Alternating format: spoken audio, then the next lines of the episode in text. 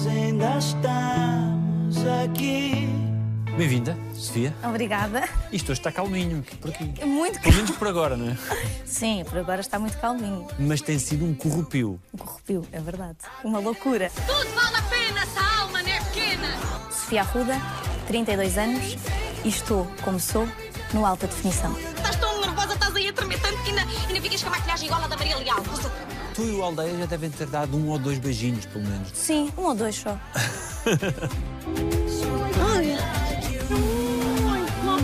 A Cindy é um lado meu que eu não tenho. Acho que é um ser muito mais livre do que eu. Não se preocupa com nada a não ser viver o momento. Por isso é que ela diz as coisas sem pensar, não é? E é tão fisicamente afetiva. Ai, amor, tu aí todo agachadinho, pá, isso é mesmo sexy, hein? Olha que normalmente sou que fico de joelhos. Quem é que se desmancha mais a rir? A Noémia.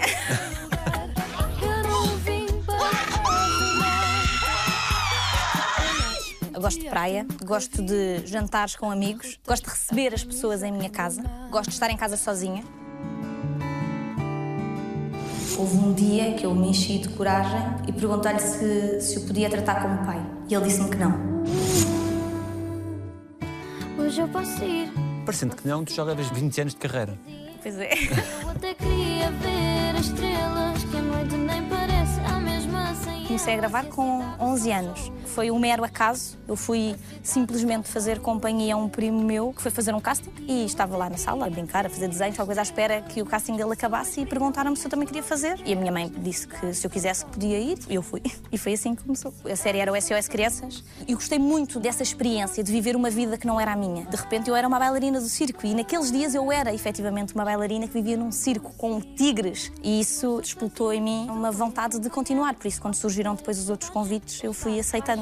Cuidado que o leite está quente. Ah, sim, depois da noite que tivemos, agora vai com leite quente em cima, não dava jeito nenhum. Quando entras no Super Pai, que tem uma projeção brutal, o que é que isso mudou? As minhas rotinas mudaram bastante na escola. Eu acabava as aulas e eu praticava taekwondo, Até que cinturão? verde barra azul. E tive que deixar, porque no contrato não, é? eu não podia praticar um desporto que me pudesse pôr um olho negro. Tive que alterar os meus horários todos. Eu era da turma da tarde, passei para a turma da manhã para poder ter as tardes livres. Eu sabia que tinha que ter um bom aproveitamento escolar, porque senão a minha mãe não deixava que a brincadeira continuasse. Depois vamos fazer uma coisa muito importante. Vamos às compras. A minha personagem fazia coisas que a minha mãe nunca me permitia fazer em casa. Discussões de atirar com a porta. Não quero jantar, atiras com a E porta. passaste a fazer depois em casa? Nem pensar. Die. Quem é que tu tinhas sido até esse momento? Como é que tinha sido a tua infância até esse momento do Super Pai?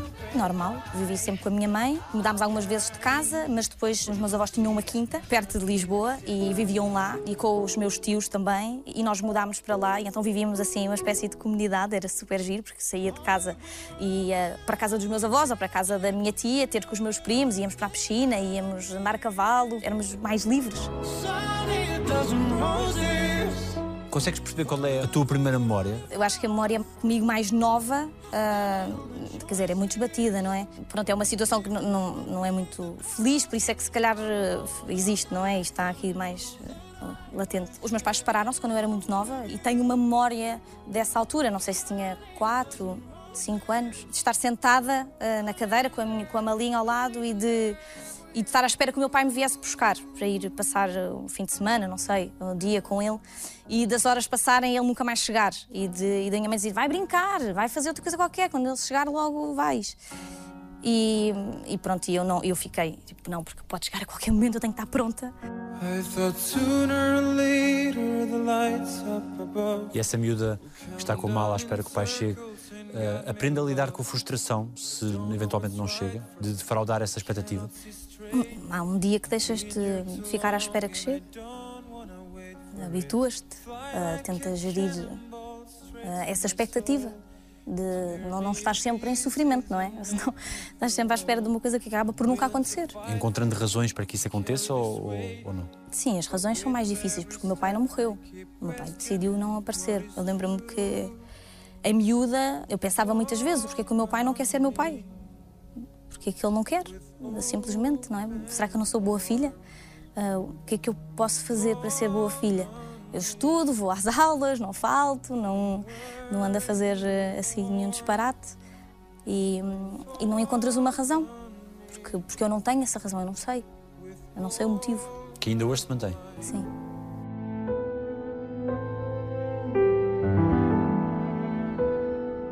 Para alguém, eh, quando é novo, há como que um sentimento de culpa. Sim, eu pensei muitas vezes que a culpa poderia ser minha, mas eu pensava, eu eu não posso fazer mais nada, o que é que eu posso fazer? Não posso obrigar aquela pessoa a gostar de mim ou a querer estar comigo. Por isso, ah, não há muita coisa a fazer. Claro que sentes culpa. Eu, eu senti quando era mais nova, agora olho para trás e penso, claro que eu não tinha culpa nenhuma e continuo a não ter, não é? E tu procuraste o contacto? Quando eras miúda? Não procurei. Uh, depois houve uma altura em que o meu pai tentou uma reaproximação. Tivemos assim, não sei, coisa de dois anos, mais ou menos, a tentar assim manter um contacto. Ele apareceu de surpresa no- na quinta onde eu vivia. Era uma quinta de casamentos e batizados. E vi um senhor à porta da recepção e fui chamar a minha mãe. Disse: Olha, mãe, está ali o noivo na recepção. E a minha mãe viu ao longe e viu logo quem era, não é? E disse: Olha, Sofia, não é um noivo, é o teu pai. Eu não me lembro o que é que fiz a seguir, lembro-me chorei. Depois o meu avô falou comigo e disse: Olha, decides tu o que é que queres. Se queres falar, se não queres falar. Tinhas que idade? Tinha hum, 11, acho eu, 12. E pronto, eu aceitei, aceitei falar com ele. O que me custou mais na altura era olhar para uma pessoa que toda a gente diz que é o teu pai e tu não reconheces. Não há nenhum vínculo. Não há nada. Não sentes aquela pessoa como o teu pai. Não consegues dizer Olá, pai. Não era verdade, não é? Eu não estava a viver uma personagem, portanto. eh, e acho que foi eh, assim o que me custou mais nessa reaproximação foi não haver vínculos. E pronto, a aproximação não resultou e, e cada um seguiu a sua vida. Depois disso não o voltaste a ver? Não. Nem voltaste a ser procurado? Bom, que eu saiba, não. Mas acho que também se, não é difícil encontrar. Como é que isso se resolve em ti? Não sei, eu acho que acabas por tentar aceitar. Nunca tive realmente um pai, mas a vida deu-me um super pai. tive montes de personagens que eu fiz que só tinham pai, que não tinham mãe. E pensar, olha, se calhar tinha que passar por isto para conseguir eh, viver as minhas personagens de outra forma. Não sei, tentas arranjar eh, desculpas e, e levar a vida para a frente. Tu não tens saudades daquilo que nunca tiveste? Não tinha um pai em casa? Eu acho que tentava ser um bocadinho essa figura para a minha mãe, ser companheira dela, ser amiga. Dormi muitos anos na cama da minha mãe. Quando haviam as reuniões de pais, eh, eu escondia as cartas porque eram de pais e eu não queria que ela ficasse triste porque não podia ir. E depois ela foi chamada à escola e quando falou comigo, eu disse: oh, mãe, mas quando, quando forem as reuniões das mães, eu digo-te. Eu acho que são nestas pequenas coisas que se sente que falta. Claramente que faltava ali outra parte, não é? Eu e a minha irmã somos eh, filhas de pais diferentes. E o pai dela eh, viveu alguns anos connosco eu gostava muito dele. Ahm, foi quase assim uma tentativa de ter um segundo pai. Ah, houve um dia em que eu me enchi de coragem e perguntei-lhe se, se o podia tratar como pai, se podia chamar- chamá-lo de pai. E ele disse-me que não. eu acho que foi assim o dia mais duro foi o não mais duro que eu recebi em toda a minha vida. Claro que ele justificou, não é? E ah, disse que eu tenho um pai ah, que está vivo, portanto, que não faria sentido ah, chamar pai a outra pessoa. Mas claro que a partir deste de um não, não ouves mais nada. Só pensas. Porquê? tipo, não há ninguém que queira ser meu pai. E esse desamor que uma criança sente por essa lacuna fica arrumado? tento compensar hum, com, com o amor que tenho de, de outras pessoas.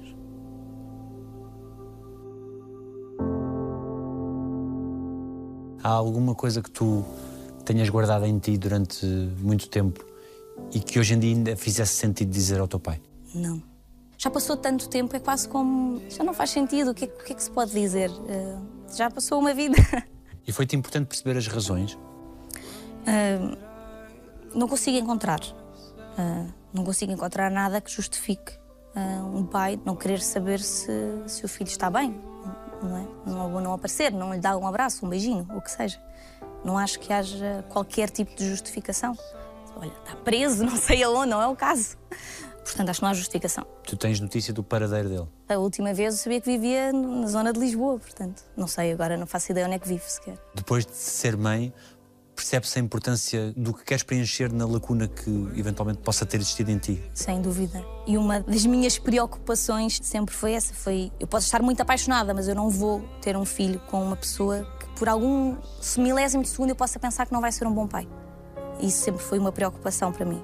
Escolher e, e conseguir dar ao meu filho o melhor pai do mundo. E sinto que consegui. Portanto, hoje em dia sou muito realizada por isso, porque vejo a relação que o meu filho tem com o pai e sei que aquele pai nunca irá abandonar o filho.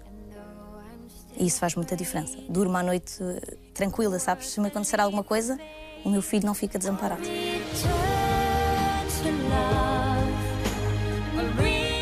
De que forma é que a tua mãe tentou colmatar a ausência dele? De todas as formas possíveis. A minha mãe é uma mãe eh, polvo, galinha, tudo o que tu possas imaginar. É uma mãe super presente e eu sou muito presente na vida da minha mãe. Nós falamos todos os dias, mais do que uma vez por dia, e somos muito amigas, muito confidentes uma da outra. Tu dizes que é a mulher mais forte que tu conheces. É. É uma lutadora e ao mesmo tempo é a pessoa mais carinhosa à face da terra. Ela é uma cuidadora, é um dom que ela tem para cuidar uh, dos outros, muitas vezes uh, em detrimento dela própria. E isso fez com que, se calhar, eu também não tivesse sentido tanta falta, sabes? Porque estava numa bolha de amor sempre presente também, com os meus avós, com os meus tios, com os meus primos, pronto, com uma família muito presente, muito agarrada, e isso também ajuda. Quando tu olhas para essa altura, vês hoje coisas que a tua mãe fez, que tu valorizas de uma maneira diferente? Quando o meu filho nasceu, eu disse à minha mãe: Mãe, há tantas coisas que eu agora percebo. O tu sentires que amas uh, aquela pessoa Uh, mais do que a tua própria vida. Eu, eu, sempre senti que a minha mãe tinha um amor por mim e pela minha irmã que às vezes eu ficava assim, não é preciso isso tudo, sabes? Tão intenso. Se há um bife, é para a minha filha. Se há um prato de sopa, é para ali. Não é uma coisa que tu divides, nem nem pensas. É para o teu filho. E eu dei por mim a pensar uh, nesse tipo de coisas. Eu tenho alturas em que, quando o Xavier era mesmo muito pequenino e, estava a dar de mamar e tudo mais, eu pensava, eu preciso de ir fazer um xixi sabes? E pensar, não, eu não posso, eu, tipo, eu não vou incomodar o meu filho. Ele está no momento dele, portanto eu vou aguentar o tempo que for preciso, porque depois eu vou. E então são coisas que tu fazes sem pensar, sabes? É primeiro está o teu filho. E o facto da tua mãe te ter dado asas para voar, começares a gravar, nova, etc., é também, à luz do que fez hoje, um ato de amor. É um ato de amor e de, de muita confiança. A minha mãe sempre me transmitiu que eu podia fazer as coisas que eu queria se cumprisse as regras uh, dela. E isso sempre me permitiu fazer tudo. Portanto, se eu queria sair à noite, eu podia, tinha que cumprir os horários que ela me dava, uh, jantar fora, ir de carro, viajar, tudo bem. Ligas assim que chegares, assim que o avião aterrar, tu ligas para a mãe. E sempre foi assim, portanto, eu sempre fui uh, livre, QB, não é? Para poder fazer as coisas que me apetecia, porque também cumpria as regras dela. E a pessoa chegou, agarrou-me no braço e disse-me assim: Ó essa é a tua última decisão? Eu disse: Sim. E ele respondeu-me: Então tu nunca mais vais trabalhar aqui. Gosto de viajar, não gosto de viajar sozinha, não gosto de trabalhar até tarde, de perder uma noite de sono. O que é que te fazia sonhar na infância, quando projetavas o futuro? Eu lembro quando era mesmo muito nova que pensava que eu gostava de viajar, portanto, uh, se calhar se eu fosse para assistente de bordo era uma coisa boa porque assim podia conhecer os outros países todos. E como gostava muito de andar de patins, também houve uma vez que disse à minha mãe que queria ser patinadora do gelo. E mãe Sofia, por amor de Deus, vivemos em Lisboa, não há gelo aqui. Não inventes. Escolhe outra coisa qualquer. Brincavas aqui? Tinhas bonecas? Tinha, tinha Barbies. A minha brincadeira é despí-las e vesti-las, pô-las todas bonitinhas e depois pô-las na estante em exposição. A minha irmã dizia que eu não sei brincar. Que, que aquilo não era brincar, não a deixava mexer em nada e, e tinha tudo muito organizadinho. E depois estabeleceu-se uma hierarquia com a irmã em que tu ditavas as regras ou não? Sim, foram alturas complicadas. A minha irmã não queria que eu fosse o pai dela claro, não é? E eu fazia esse papel de polícia mau, que impunha as regras desde muito nova. Os meus tios também diziam: vá, a Sofia toma conta dos primos, vão todos para a piscina, se a Sofia for, podem ir. Se conferia-te uma responsabilidade. Sim, eu sempre gostei desse papel de ser mais velha do que era, na realidade, até porque eu sempre pareci muito mais nova do que a idade que tinha. E então era assim um bocadinho estranho de repente ter uma miúda deste tamanho, uh, pequenina, a mandar -no, nos primos todos mais velhos. Está na hora porque a mãe disse que tínhamos que estar ao meio-dia. Eu era essa pessoa, a delegada de turma que fazia as atas. Chatinha, não? Muito. Mas chatinha no sentido em que Eh, Eu era a cumpridora, sim, mas também era a defensora das causas. Na escola diziam que eu era a defensora dos fracos e dos oprimidos. Eu levava as causas até à direção. Portanto, se eu acreditava naquilo, ninguém ficava sem voz comigo. Chatinha mesmo, portanto. Às vezes a professora tinha que sair da sala e eu ficava a tomar conta da turma e tinha que pôr os nomes no quadro de quem, quem se levantasse da carteira. Isso fazia de ser popular ou não, ou nem por isso? Fazia-me ser popular, lá está porque tinha o outro lado. Quando alguém tinha um problema, sabiam que se falassem comigo, eu ia arranjar maneira de resolver. E eras muito irreverente, depois quando começaste a ficar mais velha, sobretudo, de aprontar, de pôr a pata na poça, não? Tive uma altura, quando me caiu a ficha da segunda aproximação com o meu pai, acho que houve ali uma altura em que eu pensei que eu não vou tentar agradar a mais ninguém. Não vou. Não gostam de mim. Não me interessa. E aí tive ali uma fase ali nos 14 anos, acho que foram os meus anos mais complicados, coitadinha da minha mãe. É uma característica minha que não é uma coisa que eu adoro, mas aprendi a viver com ela e vou contornando, que é hum, precisar da aprovação das outras pessoas. E eu acho que isso se deve a esta falha na minha infância. E estar sempre à procura da aprovação não é bom, não é saudável, não, não te faz bem porque não consegues agradar a toda a gente. E eu tentava. Ah, efetivamente, isso é muito cansativo. Chegou a uma altura em que eu pensei para mim, não quero, não vou fazer mais isto. E nessa aproximação com o meu pai, claro que isso acabou por acontecer. Esse marco, não é? De, de não querer mais, tentar agradar a uma pessoa que não quer ser agradada, que não, que não quer estar comigo. Então, pronto, não, não vou agradar a mais ninguém. Pronto, foi assim um bocadinho radical.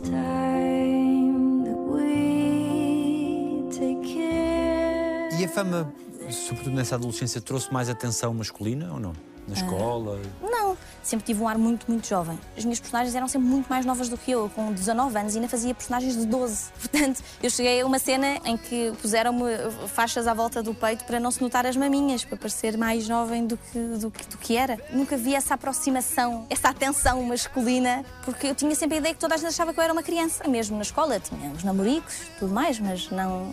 Por tua iniciativa ou Sim, por minha iniciativa, sempre. O início e o fim. sempre. eras tu que mandavas, não é? Portanto, lideravas, senão o nome dele ia para o quadro. Claro. Tu levaste muitas negas? Não, eu só me atirava de cabeça quando sabia que, que podia. E deste muitas negas? Dei, isso dei. Não, não fazia favores a ninguém. Acho que não tenho ferramentas para perdoar, portanto, porque ir mexer, destabilizar as vidas das pessoas. Gosto muito de cozinhar. Lasanha de legumes, peixe no forno, massas variadas. Gosto de me deitar cedo. Gosto de acordar cedo. O que é que para ti foi mais surpreendente neste mundo da representação?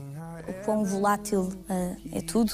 Tu tanto és a estrela, como de repente puxam-te o tapete e de repente deixas de, de ter trabalho. Aconteceu comigo, por isso. Qual foi o período máximo que tiveste sem trabalhar? Dois anos, acho eu, sem trabalhar em, em televisão. No meu caso em específico, foi uma situação muito delicada. Eu sabia porque é que não estava a ser escolhida. Ah, porque. Ahm, foi. Nunca falei disto de todo. Portanto, foi assim uma, uma, uma aproximação menos eh, profissional da parte de, de uma pessoa com muito poder dentro de, de uma estação de televisão, ah, de uma produtora, que, que queria realmente uma atenção ah, que não era profissional da minha parte. Tentou que, que houvesse ali mais alguma coisa e eu no início não percebi o que é que estava a passar. Ah, achei realmente que era uma questão profissional, porque a primeira abordagem foi essa, foi vamos almoçar para falar de um projeto. Esse almoço nunca chegou a acontecer, ainda bem, porque claramente não era essa a intenção, falar de projeto nenhum. Há uma, um evento para a promoção de uma novela. Quando saímos daqui, vens comigo. Não, não vou. Eh, E eu ficava, não, porque se é uma coisa de trabalho, tem que ser marcada uma reunião, não é? No local de trabalho. Tentava sempre eh, manter a coisa o mais profissional possível. Aproximação velada ou declaradamente Era velada, muito insinuante? muito insinuante, sim. Era uma mão que num comprimento que ficava num sítio que não era suposto, era um beijo que, de comprimento que se calhar deixava um bocadinho constrangido, mas às tantas tu pensas que se calhar a pessoa é só assim.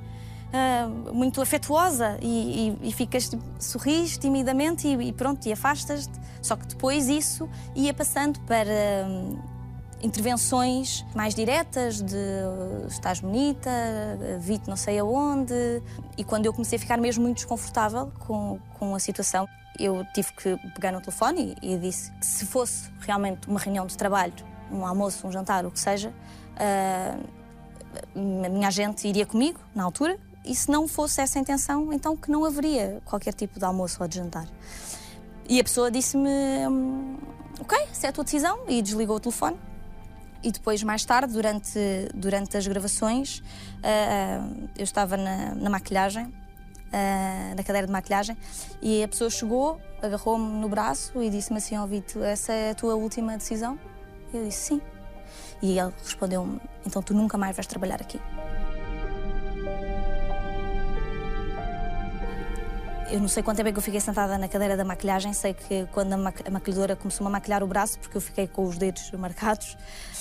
E, e a verdade é que assim que o projeto acabou, o meu nome era proposto e, eu tive 5, 6, 7 anos sem trabalhar naquela, naquela estação.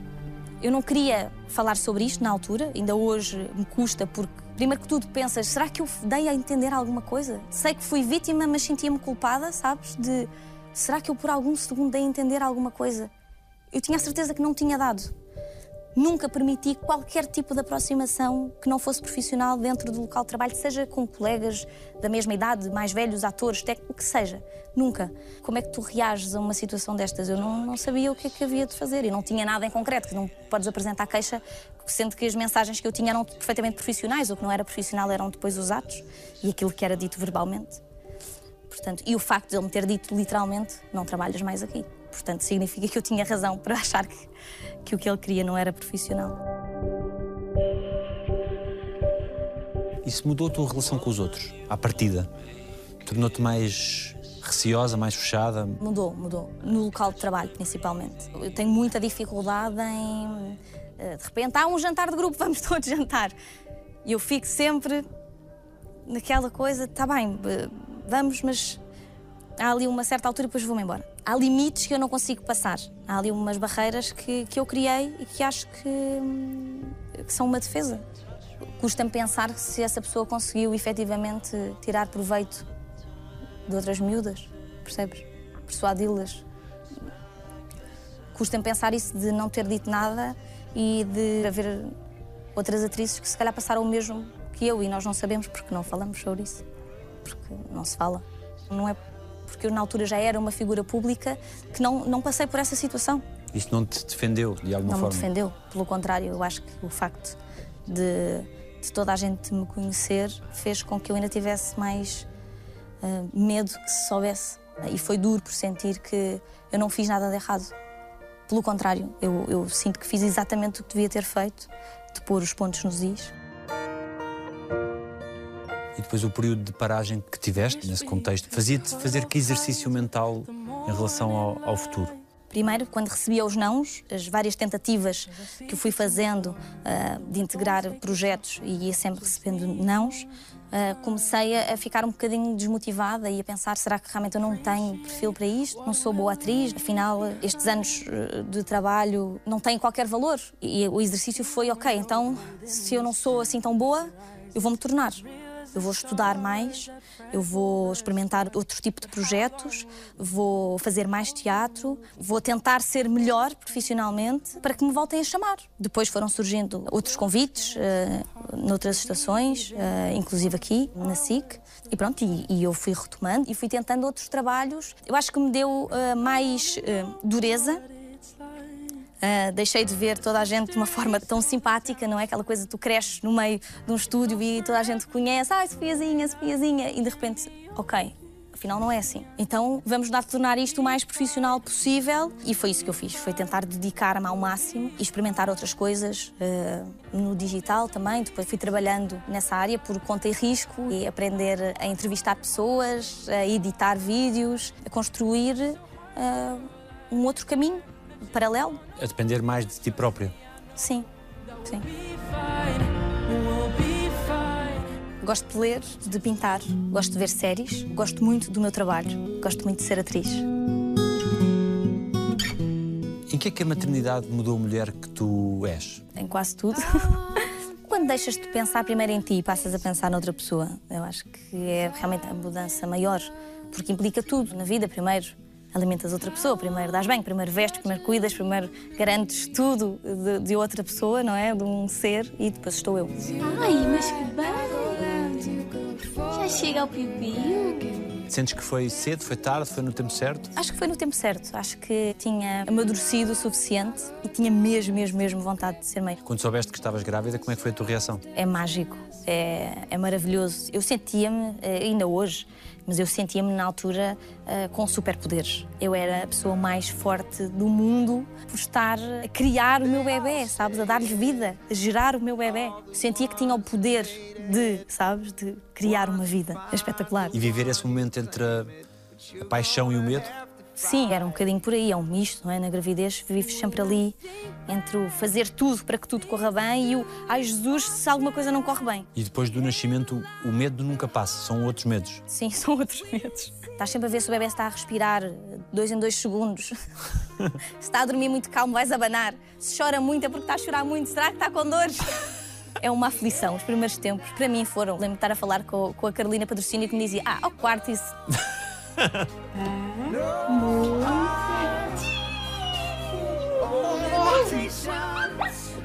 Coisa boa desse mamãe. No momento do parto, é só entusiasmo, também receio. Tudo ao mesmo tempo. Até porque eu pus na minha cabeça, não é? Que eu ia ter um parto dito normal, mas que, que não seria uma cesariana. Portanto, eu ia perfeitamente preparada para dar à luz o meu bebê. Nunca li nada sobre cesarianas. Não fazia ideia de como era uma cesariana, porque eu na minha cabeça não ia ter uma cesariana. Eu não sei como é que isto aconteceu, este nível de loucura em que tu achas, onde tens a certeza de uma coisa que tu não podes ter a certeza. Tentámos de tudo, com a minha médica, com as enfermeiras, tudo, e disseram-me: olha, ele pode nascer assim, mas muito provável que ah, vá deslocar o ombro, partir a clavícula, porque está muito mal encaixado. Eu disse: ah, isso não vai acontecer, isso é que não. Eu virei para a minha médica e disse: oh, doutora, sabe fazer cesarianas? E ela teve essa reação exatamente como tu. Disse, oh Sofia, é claro que sei. Eu, então pronto. E só quando ele nasceu é que me caiu a ficha e chorei como se, meu Deus, como se o mundo fosse acabar. Foi mágico, foi quase como se estivesse a vê-lo nascer, foi mesmo vê-lo assim. E é muito, é muito impactante ver uma criança cheia de sangue. Eu percebo que há pais que desmaiam e assim, e porque, porque é forte. O David não desmaiou. Não, de todo. Ele também é forte.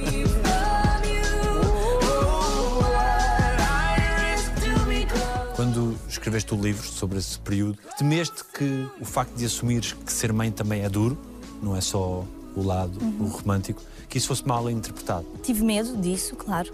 Passagens do livro que são mais sem filtros. Ponderei não avançar com o projeto. E por outro lado, mais uma vez pensei, se eu não der cara pelas causas em que eu acredito verdadeiramente, como é que eu ando aqui a fazer? Eu tenho que poder falar das coisas que eu acredito sem ter eh, esse medo da aprovação de fora, sabes? As pessoas nem todas vão aceitar, claro que não. Claro que fizeram títulos e capas de revista com excertos. Tu pensas, mas ah, há necessidade. Ai, falou da sexualidade, disse que não sei o quê.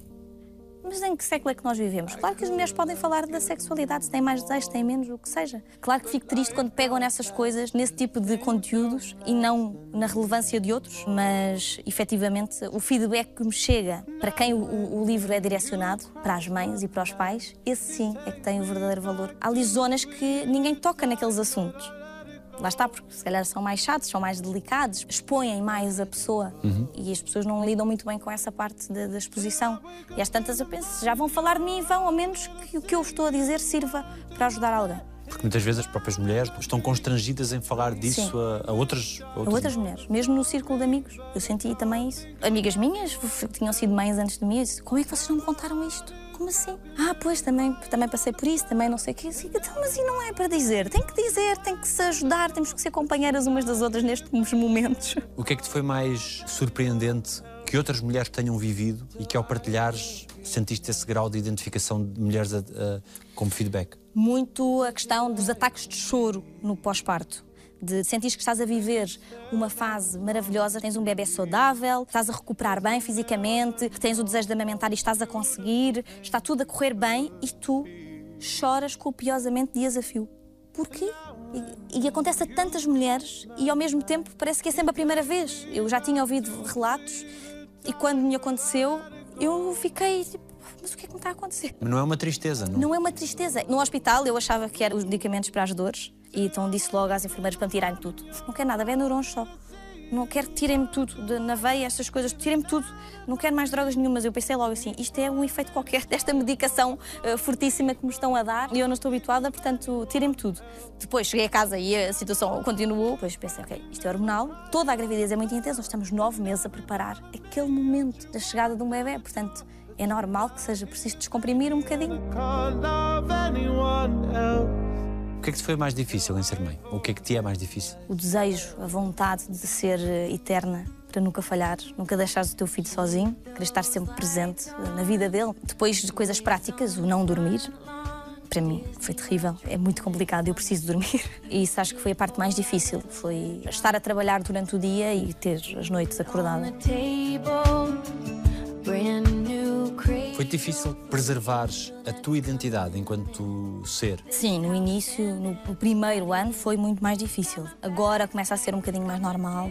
Começo a conseguir gerir sem qualquer tipo de culpa. Se eu não estiver a brincar só com ele e dar-lhe atenção 24 horas por dia, se aproveitar a cesta dele para não estar a tratar de coisas dele, mas fazer alguma coisa prazerosa para mim, trabalhar, ler um livro, seja o que for, fazer um treino. Já não me sinto culpada e já me consigo organizar de maneira a que isso aconteça. E no primeiro ano, não. No primeiro ano, uh, eu sentia muito culpada de não lhe estar a dar a atenção toda que eu achava que ele que ele precisava. Há uns tempos colocaste um post no Instagram em que disseste treinei, alonguei, cozinhei, brinquei, dei banho, almoço e pus o bebê a dormir. Sim, tudo da manhã, a parte da manhã. é um dia normal. O que é que o David trouxe à tua vida? Trouxe muito amor. Trouxe-me conseguir confiar noutra pessoa a 100%. Uh, amar e dizer eu amo-te sem medos, sem qualquer tipo de, de filtro ou de proteção. Gosto do meu lado mais sensível, gosto de conseguir pôr as outras pessoas à vontade, gosto que os meus amigos desabafem comigo, não gosto que me contem segredos que não é suposto eu saber. Tenho um mundo à minha volta. O que é que as pessoas não veem em ti que não passa cá para fora? Eu sou muito sensível e acho que quem me conhece bem sabe disso. Sou de lágrima fácil e tento sempre camuflar isso. Manter uma postura mais tough. Tu és alguém que é ouvida por muitas miúdas e não só. Em que é que procuras usar a, a influência que tens? Passar verdade. Há coisas que para mim são estruturais, que vêm da educação e da minha vida. Tu seres bom para o próximo, não seres injusto logo à partida, não quereres o mal da outra pessoa, não quereres tirar aquela pessoa do lugar para ficar com o lugar dela. São assim coisas que para mim são estruturais e que eu tento sempre passar. Não gosto de ser moralista, de dizer eh, tens que fazer isto. Na adolescência, não sei o quê, deves fazer isto por este caminho, não vais pelo outro. Acho que cada pessoa tem que seguir o seu caminho. Faz tudo parte. Mas acho que há valores que são realmente pilares na personalidade das pessoas e que às vezes nos esquecemos. Eu acho que é das coisas que, que, eu, que eu tento passar mais a quem me segue ter essa verdade no trabalho que faço e nos conteúdos que vou partilhando que não são trabalho, que são só partes, fragmentos da minha vida. Quando é que foi a última vez que tiveste sorte?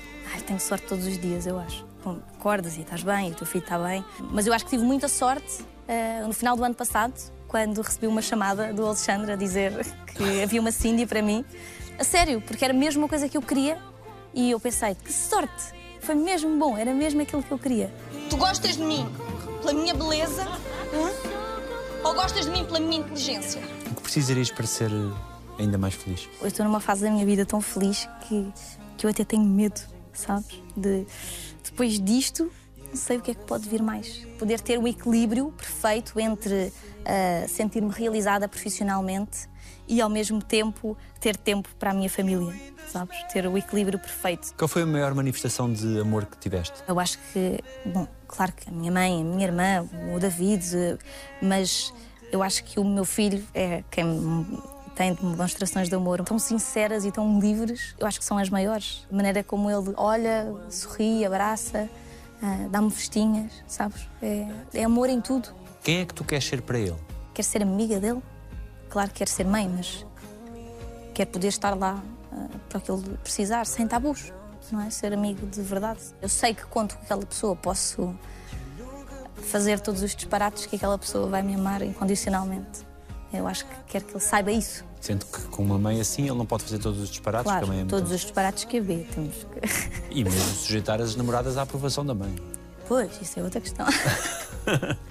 não, pode ter as namoradas que eu quiser, eu acho. Alguém te deve um pedido de desculpas? Sim, claro. Achas que algum dia chegará esse pedido? Acho que não. De que é que serve um pedido de desculpas se tu não, não tens capacidade para perdoar? Se a conversa que nós tivemos aqui hoje provocasse algum rebate de consciência e houvesse esse pedido de desculpas, o que é que achas que. Acho que até tenho medo que isso aconteça.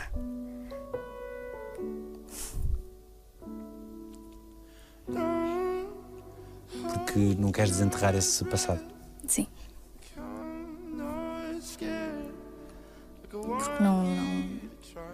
Lá está, acho que não tenho ferramentas para perdoar, portanto, porque ir mexer, destabilizar as vidas das pessoas? Mas no teu íntimo, mais íntimo, ao mesmo tempo gostaria? Sinceramente, eu acho que é melhor não. Hum, não é uma questão de gostar, acho que não vai acrescentar nada de bom. Hum, percebes? Então, acho que é melhor não. Se tivesse a oportunidade de falar com a Sofia, que tem 5 anos e que está em casa ah, com a mala à espera que o pai chegue e não chega, que é que lhe dirias? Acho que o mesmo que a minha mãe me disse. Vai brincar. Vai brincar, porque com 5 anos é o que tu devias estar a fazer e não à espera. ah, não preocupada com, com a hora de, de ter que ir para aqui ou para ali. Qual foi a melhor coisa que disseram sobre ti? Que eu sou uma boa filha. uma boa irmã. Se fosse garantida uma resposta a uma qualquer pergunta tua, o que é que tu quererias mesmo saber? Se quando morremos realmente deixamos de estar presentes na vida das pessoas que amamos. Acho que gostava de saber isso, gostava de perceber se, se as pessoas que já partiram ah, ainda conseguem ficar felizes quando nós estamos felizes e se nos conseguem sentir de alguma forma. O que é que dizem os teus olhos? Neste momento dizem que sou completamente apaixonada pelo meu filho. Estou nesta fase de, de amor incondicional. Obrigado. Feito. Ai, meu Deus. Toda a gente acaba a entrevista assim, não é? De, ai, o que é que aconteceu aqui? Os anos e as gerações, as horas, as eras, as